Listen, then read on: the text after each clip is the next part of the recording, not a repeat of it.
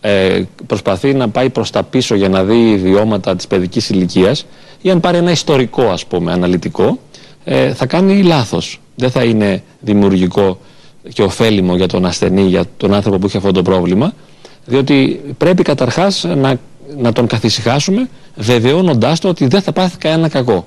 Επιμένουμε πάρα πολλές φορές σε αυτό γιατί άλλος είναι τρομοκρατημένος και έχει ανάγκη να το ακούσει πολλές φορές και εμείς δεν του λέμε ψέματα, δεν τον κοροϊδεύουμε, του λέμε την αλήθεια. Mm Έτσι λοιπόν, αυτή η αλήθεια είναι θεραπευτική καταρχάς.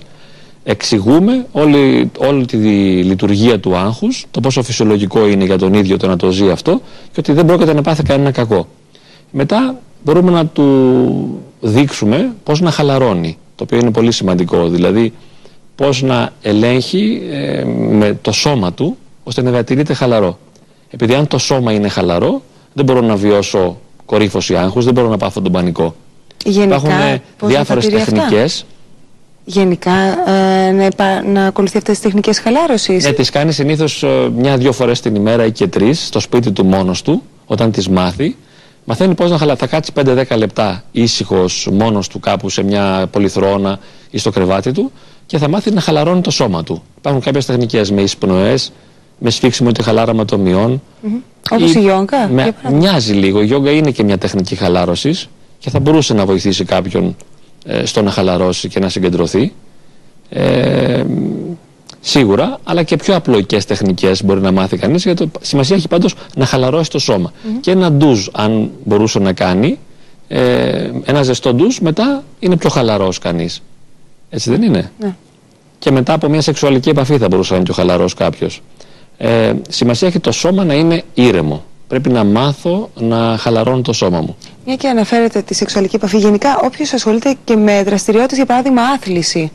Ε, αυτό βοηθάει στο να μην εκδηλωθούν οι κρίσει πανικού, μια και εκτονώνεται εκεί; Ε, παίζει πολύ μεγάλο ρόλο. Και αν μπορεί κάποιος να αθλείται, ε, ιδιαίτερα η εμπειρία που έχει μετά την άθληση, που είναι κουρασμένος και χαλαρωμένος, ναι. αυτή η εμπειρία είναι ε, σαν να λέμε αντισταθμίζει τον πανικό. Δεν, μπορώ να, να, να δεν μπορεί να κορυφωθεί το άγχος μέσα μου εφόσον είμαι χαλαρός μετά από άσκηση. Και κατά την ώρα βέβαια της άσκησης ναι. που το μυαλό δεν σκέφτεται. Έχω δει μερικές φορές ανθρώπους να φοβούνται να πάνε στο γυμναστήριο μήπως πάθουν κάτι.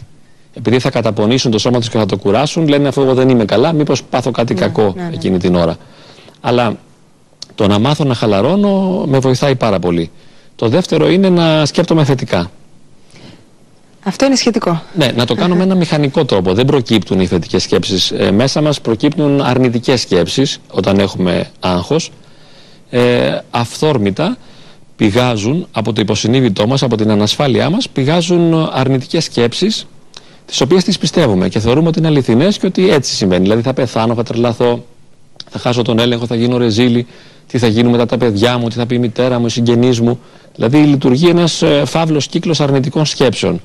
Ο στόχος μου λοιπόν είναι να τις καθυλώσω, να τις παγώσω και να τις αντικαταστήσω με θετικές σκέψεις. Αυτό δεν μπορεί να γίνει ε, εύκολα γιατί πρέπει να παλέψω με το υποσυνείδητό μου, πρέπει να παλέψω με τις ανασφάλειές μου. Είναι σαν από τη μια μεριά να είναι η λογική και από την άλλη μεριά ο φόβος και να πρέπει να υπερισχύσει η λογική στο φόβο. Δουλεύεται η... όμως αυτό το πράγμα Δουλεύεται σιγά σιγά και καλλιεργείται. Παρότι ο φόβος είναι πιο δυνατός και είναι δύσκολο να τα βάλεις μαζί του με τη λογική.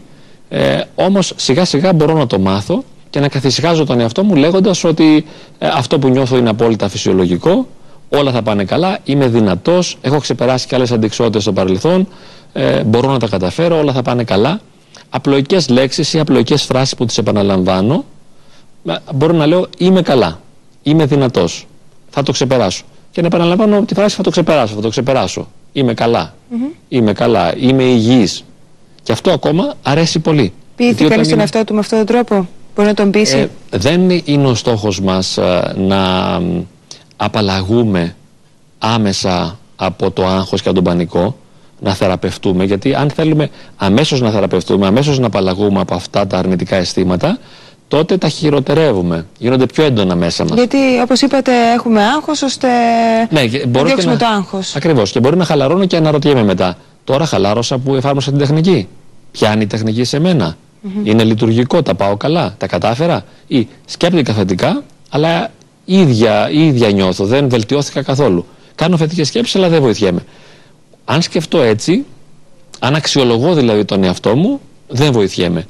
Απλά το κάνω επειδή ξέρω και μου το λένε και οι ειδικοί, μου το λέει η επιστήμη, ότι βοηθιέμαι. Μαθαίνω να χαλαρώνω και μαθαίνω να σκέπτομαι θετικά. Και αυτό ξέρω ότι είναι βοηθητικό. Και σιγά σιγά θα δώσει καρπούς. Μπορεί να δώσει καρπούς και άμεσα, αλλά δεν χρειάζεται να το πιέζω. Και το πιο σημαντικό κατά τη γνώμη μου είναι να συμφιλειωθώ με τα αρνητικά μου αισθήματα. Δηλαδή να αποδεχθώ ήρεμα και ψύχρεμα, όσο είναι δυνατόν σε μένα, αυτό που νιώθω. Να μην θέλω να απαλλαγώ, να μην θέλω να το διώξω. Να μην τα βάζω μαζί του δηλαδή. Να είμαι ήσυχος και να λέω στον εαυτό μου, δέχομαι αυτό που μου συμβαίνει. Ησυχάζω με αυτό που γίνεται μέσα μου. Αυτό που νιώθω είναι απόλυτα φυσιολογικό, θετική σκέψη εδώ πέρα.